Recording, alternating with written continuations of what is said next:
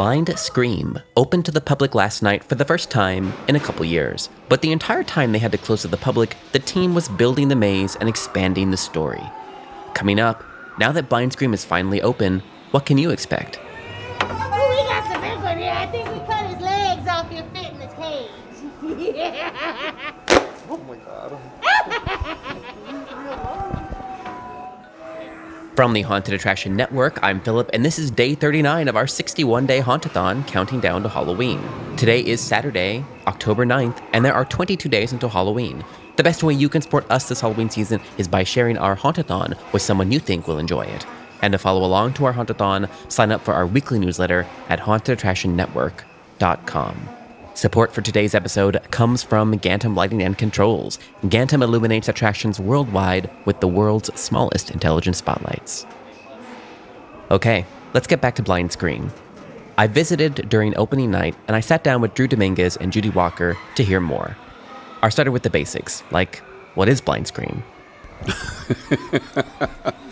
That's a good one. I mean, like nobody's actually asked me that question. It is a story that we started about 12 years ago about the Hunter family. It started with Doc Hunter and his Horatorium, and every year we introduce a new character, and that new character usually comes up with a new haunted uh, attraction for the coming coming years. Finally, after 12 years, his sisters, who are all witches, have uh, come together and put together the witch house. Each one of those sisters is a hunter. There's Helga Hunter, Heldrith Hunter. They're, they all have H names. And Hunter was a, a perfect name to give them for the back end of it because they are all hunters and they're all nasty, nasty family.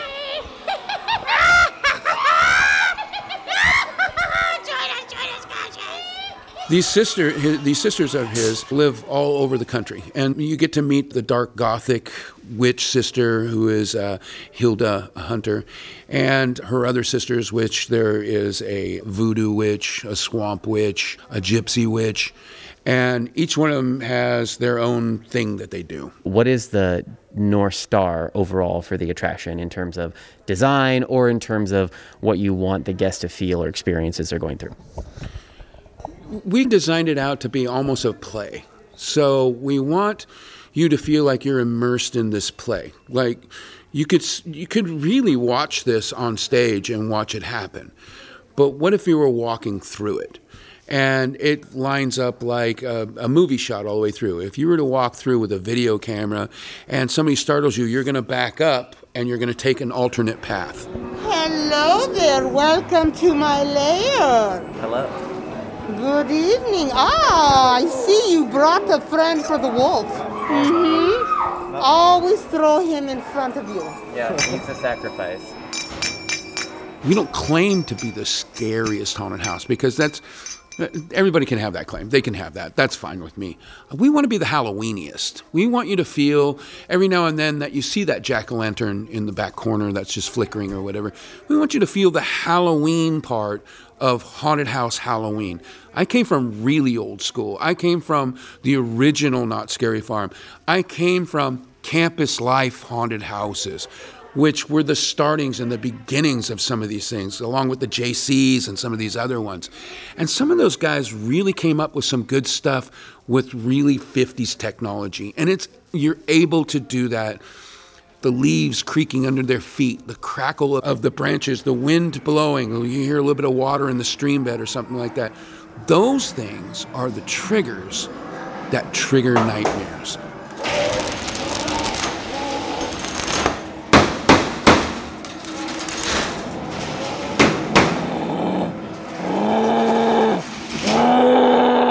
It's that thing. And then letting it go so far, and then all of a sudden you just drop that humor bomb on top of them, and they all laugh about it. And now you have Halloween. That's what we are all about. We're here for Halloween. The older I get, the more vintage I want. The more things that I appreciate that way. That the the predecessors that laid laid the, the groundwork for us, right? And and we also want the characters to go home with you at night. We want them to be in your nightmares. We want you to think about them afterwards. We want the smells in the house to go home with you. We want that whole immersive experience as you walk through the haunted house. It's interesting. So it sounds like you think that humor still is a, a big component of Halloween. That's the flip side of the horror coin.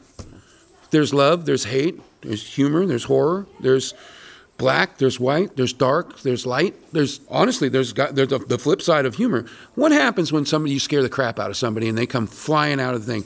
The first thing they do they stop, they take a breath, and then they laugh at themselves because that's what just happened. Every now and then you see that perfect tombstone that's Diane Rott or something, and, and that's an oldie but a goodie. But just seeing those, just those little bits. I think you don't have to come out just fearing everything, right? Scooby Doo was a great cartoon. How did you arrive at this particular storyline this year? okay, let's go back. I went to the very first Knott's Scary Farm. By the 25th anniversary, I was a lead prop master in Knott's Scary Farm. I built props for different Universal haunty things. We've done props for Six Flags. We do a lot of that stuff. But one of the things that I really noticed is it's always the male that scares the people. And we're like, women can be equally big, so let's give them their day. And very rarely do you see that. Like, we give the whole haunt to the women. We did the witch house two years ago, but it was much, much different because we had two haunted houses. It was just a piece. We didn't put the 100% into it that we've actually put into it uh, this year. But it, it worked two years ago. But due to COVID and not knowing how it was going to be when we got to open up, we decided that it was important to make sure we had one great haunted house. So instead of two haunted houses, we uh, designed the witch house to be one big haunted house. And that's where we brought in all of the rest of the um, characters, the other witches, and expanded on that. We have some really talented female actors that we have been with us over the years. We've given them more power in their roles. We haven't seen a lot of haunted houses with the whole witch theme. It happens, and but around here, we don't see a lot of that. It's a great time to focus on witches and to play up that whole theme for this year. Next year, I don't know that we're going to go witch again. One of the picks with the witch house was haven't seen it. There's no zombies in it. It's not Walking Dead. It's not a pirate movie. And then And we hadn't done witches. And we Ever. hadn't done witches. And so that was a, co- a total complete retool because costumes, makeup, all that other stuff had to come in. And when we do our costumes and makeup, we really don't cheat out. Up here, we have nothing but forest fires. So that shuts us down just about every year, too. So we built a witch house. We had another Carnicus kind of thing, and it went into a black light back room and everything. And then that year, we're like, you know what? Let's get rid of this. Let's start with one big one. And walls were coming down, moved around. There was some stuff that we did that was really cool, so we left it up. So then we just hunkered in and we decided rather than spend all of our money tearing this crap down, putting it in a trailer, rolling it down the road, storing the trailer, putting it back in the trailer, coming back up, rather than spending that money, what is that cost? We decided to just hunker in. What was that cost? Pay that as storage rent on this building, and then just build and build. And every weekend, my boys would come together and we would build a new set. We'd come up with our designs. And so we had literally 100 weekends to work on this thing, right? We don't go shopping for the props and stuff that we need. We build it all. So there's actually a studio in the middle of this haunted house where all the rubber is cast, all the molds are made. I make all the old molds. We make our own music. We have our own sound effects. You won't see anything like this on the planet Earth. And that gives us also the opportunity to work differently. This is the first year anybody got to see all of us, everything that we got to do, everything that we had. Kind of reads out like this kind of a cool comic book. It's got a story, it's got all those elements. Here we go again. Another bunch of tourists wandering around like they know what they're doing. Yeah. You have any idea how long it takes me to put the things in here down? And now you come trooping through here, waking them all up. We're fine you, fine. On through there, and then I'm gonna be breaking this thing up behind you, and you will not be seeing the light of day again. I can promise you that. Off with you. Walt Disney said, I'm sitting on a bench and I'm looking at these people, and they're on a carousel in Griffith Park. And he said, That's what I want my. That's what I want my theme park to be. I want it where grandpa and the baby can ride together on certain things. And I want it I want them to be immersed in what I have. It's hard to imagine that you're in the Sears Auto Center. When you're walking through it, it really is, you know. One of the biggest things is just being able to open. We have really worked hard to make sure it's a safe situation, not knowing what's going to happen with COVID. We've got our actors masked up in on top of their scary masks. Everybody's got their COVID masks. Our guests are wearing masks. It's been a struggle to know what the consumer is going to want to see us. What's it going to take to get them into our doors? What's going to make them feel safe? Eh, but then what's also going to be scary and Halloweeny, and what can we do to make sure we've got a safe and entertaining atmosphere? And we all have been anxious to get back to Halloween and events, and this is just really one of the first steps. Up here in Northern California, it's been really slow. Events are so slow to come back, and so just being able to open this year and to have changed the house up with more projections, more sounds, more animatronics. We've cut our actor base back a little bit just so we could have a safe and entertaining haunted house that we could show off to our community.